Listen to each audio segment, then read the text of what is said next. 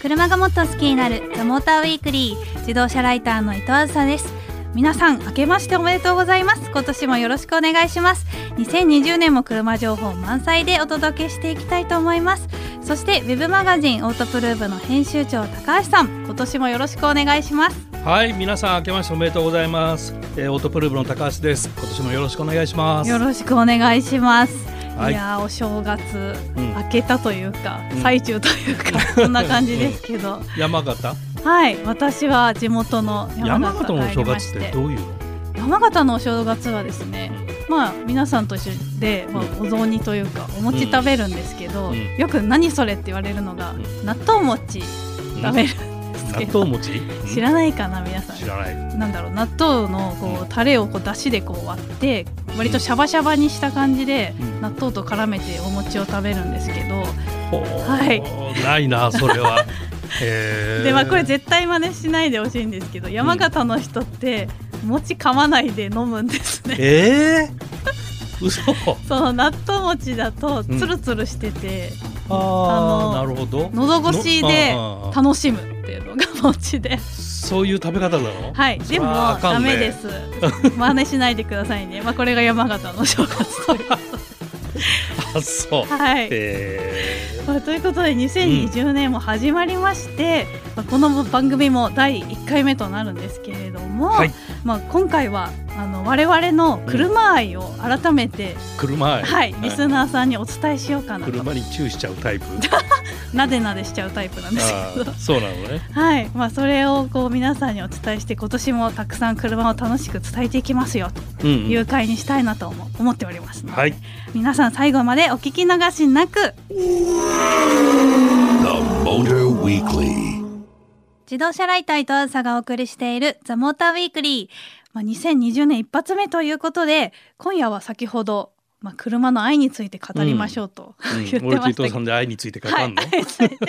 まあ車のね 車の愛にねはい、ということで、まあ、うん我々の愛車について話そうかなと。なるほどはい、今まで実はんゆっくりお話ししたことなかったんじゃないかなという、ああそうねはい今年一発目はそまあれで、時々俺話してるかもしれないけど そうですね。ちょいちょい高橋さんの車の話出てきますけれども。はい、ということで、まずは私の車のオーナー歴からはいはい、はい、話していこうかなと思うんですけれども、うんまあ、まず最初に自分で本当に買った車っていうのは、フォルクスワーゲンのうんゴルフなんですね。ねえ、はい最初にゴルフセブンだっけゴルフセブン。最初に買う車がゴルフっていいねちょっとねちょっ、とねいやらしいですいやらしい よねかなと思うんですけど、うん、ななんで買ったのはい、ゴルフはですね、まあ、その頃は全く自動車業界関係ない仕事をしていて、うんまあ、いずれ車ずっと欲しいなと思ってて、うんうんまあ、ちょうどその時消費税がうん8%に増税する頃だったんですああよ。 5から8っていう時5から8の時で、うん今だというおー今買うしかないっていんうタイミングでうんまあいろいろディーラーさん回って試乗もしてうんいろいろ検討してたんですけど、うんまあ、その時実は一番欲しかったのは、うんルノーのルーテシアっっていうまあコンパクトカはいーはいはだったんですね。やっぱデザインが好きで、い。うん一目惚れしうて、んうん思ってたんですけど、うんその時にちょうど一緒に試乗してたのがゴルフで、うんまあ、その時ですね初めて海外の車輸入車まあいろいろ試乗してみて、まあ、こんなに違う世界があるんだなっていうのを初めて知ったんえですどこでそれ感じる乗ってみて、のあれ今まで自分が乗ってきた例えば、まあ、ボロボロのうんうんお母さんが乗ってた軽自動車とか、はいはいボロボロのお父さんが乗ってた、うん SUV とかと比べると、うんうんなんかすごく運転がスムーズにできるし、うん静かだし、うんもうずっと乗ってられそうっていう思いを抱いたのが、まあ、ゴルフだったという。なるほどはい、試乗していくうちにちょっとルーテシアからゴルフに傾いてきてそこもさ面白いんだけど値段も違うし さそうなんですあよ、のね、セグメントも B と C じゃ んそうでもあのその頃セグメントとかも知らなかったんですよ、まあね普通なはん知らないよねはい、4人乗れればいいかぐらいの感じで考えてたんで、ああそうかそうかはい、値う段的には割と同じぐらいのん同じぐらいだったっけそうだはっけい、だったんですよ。私のゴルフが一番こう下のグレードあでトレンドラインとかだとトレンドラインそうで、かまあ、ナなるほどビも何にもつけないシンプルなやつを、ああ、はい、そうか検そうか討してたんでそうすると競合してくる値段になるんだはい、実はそううなんんです。それでゴル フゴルフで輸入車に目覚めちゃった目覚めましたねその時に、あいいものだなという かこういう世界もあるんだなっていうのを初めて感じて、うんついついそれに感化されて買っちゃゃいましたといどれくらい乗ったのそれでうでもこれがですね、うん割と一瞬だった一 瞬1年乗ったかなええ いやその1年の間うにん結構私の環境が変化しましてう、ん全く今までデザイナー業をやってたことを、まあ、最初に話したかと思うんですけどデザイナーだったのが、うんまあ、車を好きになったあまりに、うんあの自動車雑誌の編集者になってしまったっていうしまったんだそうその1年の間になっちゃったんですね。でなんで手放しちゃったのそれで、でそこで、うん今乗ってるロードスターに会っちゃったわけですあ出会ったわけね出会っちゃったわけなんですよね。 あーはい、もうなんか初めてそのロードスターの試乗会に行って、うんこう乗った瞬間買うってなってたから これだっていう、おーはい、やっぱなんか私乗ってみて第一印象というか、うんビビッときたモデルにうんどうしてもこうダメなんですよね。もうファーストインプレッション重視型、ですね。えーもうビビッときたらこれだっていうあー直感重視すぐときめくタイプ そうでもなそいうだ結構ビビッとくるのがうん少ないからこそ、うんその来たモデルにはうん、ちょっと絶対絶対もうこれこれしかないみたい ななんか付き合うと面倒くさそうな感じな人ですね。わかるじゃないですけど本当に そうなのかもし れない、へえまあ、似てるかもしれないですよね、ん恋愛と車選 び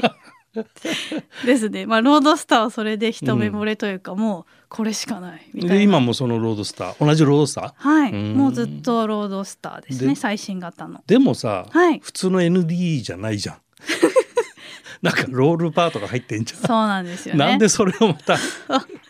通じゃない方向に行っちゃうの、実はその自分のロードスターを買う前の期間がちょっとあって、うんその時に、まあ、自動車雑誌のカーグラフィックっていうところにいたんですけど、その時に実はその会社でも ND のロードスターを買っていて、うんその間長期テストでノーマルモデルのロードスターにずっと乗っていたんですね。うんうんうんうん、でまあそのノーマルのロードスターの楽しさとかいうのはもう存分にうん自分でも分かっていて、そこからもうちょっとロードスターってどのぐらいまでこう楽しみを増やせるものなんだろうかっていう探求心 が自分の車はじゃあサーキットも走れる仕様にしようかなっていうので、うんロールケージ入りのうん消火器入りのうん、もうバリバリのレースできる車にしちゃったといえう。でそれまでレースはやったことないんでしょだっ てまる でないですし、ねサーキットも走ったことない ですだ けどだけどその塩をいきなり買っちゃったんえだいきなり買っちゃいましたあーもうなんかねいきなりもう飛び込んじゃうタイプででしたあねやばいタイプかもな結あ論そそうれになりますよねそれで買ってしまったから、はいこれはもうサーキット走んなきゃいけないとか、うんうんレース出なきゃいけないっていう人生が始まったんだですねもうレースは出てみないとなせっかくこういう車だしっていうので、うん今はどんどん自分ができる範囲 でそうさっきと走り行ったりしてるんですけど、ね、えーだけどその経験値で言ったらさ、はいぶつけたりスピンしたりは連続でし ょ、そうぶつけた一回ぶつけたことありまして、ももうあの時心が一回め折れ てもうサーキット走れないよって思ったんですけど結構ぐちゃって言っちゃったの結構な値段 もあのねうんぶつけ方もあれだったのでうんちょっと心折れかかったんですけど、うんやっぱりこうサーキット走りに行くと、うんたくさん周りにこうサポートしてくれる人が徐はい々はにいでき始めて、友達ですよね、うんうんサーキット仲間みたいな方々がいて、やっぱいろいろこうアドバイスをくれたり、うんうんなんかこうぶつけた時もいろいろ助けてくださったりとか、うんそういうことがあったので、うんなんとか自分の気持ちも持ち直せたというか、うん本当に、まあ、そういうつながりも増えたのがこのロードスターかなと思っているのでお、ーまあ、それはそれで痛かったけど経験かなとは今思ってますけど ね。なるほどね、はい、次にさじゃあそんだけロードスター愛が強いんだけど、はい次になんか乗るとしたらどういう車になるのはいでもまあいろいろ考えるんですけどやっぱ結局まだ自分の環境を考えるとスポーツカーになるか な、もっと家族とかね、うんできたらうんまた全然違う車をチョイスになるんあでしょうけはどいはいはいはいはいはいはい高橋さん聞きたいです伊藤あずさにとってはい車って何ですか、おすごい質問ですね。えー私にとって車とはそうですね、まあ、家族以上のうんパートナーかなと思います。すごい思い合いだな 重いの 重いないやなんでしょうね、実は何にも話せない相手ですけど、うんなんか自分の深いところを共有しているよううなん感じがするんですよ ね。やばい人だと思わないでください皆さん。ああバレちゃったないやいやいや。はい、私にとってはそういう存在かなと。そうですか、はい、思いました。ということで後半は私じゃなくて次は高橋さんの愛車についてお届けしていきたいと思います。 The Motor Weekly. 自動車ライター伊藤あずさがお送りしているザ・モーターウィークリー。さあ後半は高橋さんの愛車についてたっぷり聞いていきたいと思います。はーいはいということで高橋さんは、うんまあ車歴ですよね、うんすごい長いと思うんですけどこれまで愛車の台数何台乗ってきたんですか、乗ってきた台数、ああ数えたことないなじゃあもうどのくらいだろ覚えてないぐらうい覚えてないすごいですね、まあそれ20代から30代の間ぐらいだと思うんだけはど、いわかんないなじゃあ例えば一番最初に乗った車っていうのは覚えて一ま番す、最初に乗ったら免許取ってすぐに、はいギャラン GTO おこれを買いました中古ギでャラン GTO って三菱の三車菱でしたよね確かそうそう2ドアクーペ、はいちょっと今 iPad 持ってるので検索しながら、うん高橋さんの話聞きたいと思いますあ可愛い可愛いか丸目四灯のこのまあこの頃みんな丸目四頭なんだけどへえ、素まあかっ敵こいいと思って乗ってたねはい、うんこれ初めての車って私より全然 そうあれじゃないですか。いや国産の中古でどのぐらいまあそんな、高くはないんですか？うん50万前後だった安っそうなんで 何年落ちだったかもちょっと忘れちゃったんだけどす。へえ、うんそうなんですね。まあ他にもいろいろ高橋さんの車乗ってきたと思うんですけれども、うん例えば手のいっぱいかかっちゃったでも車とか。かかった車もいっぱいあってこのやっぱ GTO ははい最初に買った車だからなんかあの車のこと全然知らないからうん。これで勉強するみたいなねあー例えばエアクリーナーを変えてみるとか、はいエアクリーナーを外すとあの標準でソレックスがついてんだけど、はい。ソレックスのキャブレタソレッーそうキャブレターのね吸気音がカポカポ聞こえるわけよ。へえ。これがいいとか思ってはい。でそれとかはあいと伝送系もディストリビューターっていうのがあって、はいはい雨降るとエンジンかかんなくなったりするわけ。ええ、大変すぎません か？そういう時代だったから、はいい、ろいろこの車で勉強してダンパー変えてみたり、うーん。あとリーフスプリングだったんだよね。おお、リーフスプリングっていうあのーそうそう話でしか聞いたこ聞いたとことながいないですよね。 なんかこうジャダーしちゃうんでね、そういうのをジャダーさせない走り方とかねそういうのをへー18歳勉強してました。でもこれを勉強しとくと次からこう車どんどん楽とそいううだかからメねンテ大が学楽になりますね。入ってその大学4年間でいろいろあの中古車屋さんでバイトしたりもしへてーいろんな車を安く買えたりもしてね20万30万で車買ってうん乗り換えるみたいな人生だったんだけど、はい。それで前に話したと思うんだけどカリーナのバンを買ってねカリーナって知らないですよあーだ言もっんてましたねそう。カリーナって何って調べましたもんね。そうそう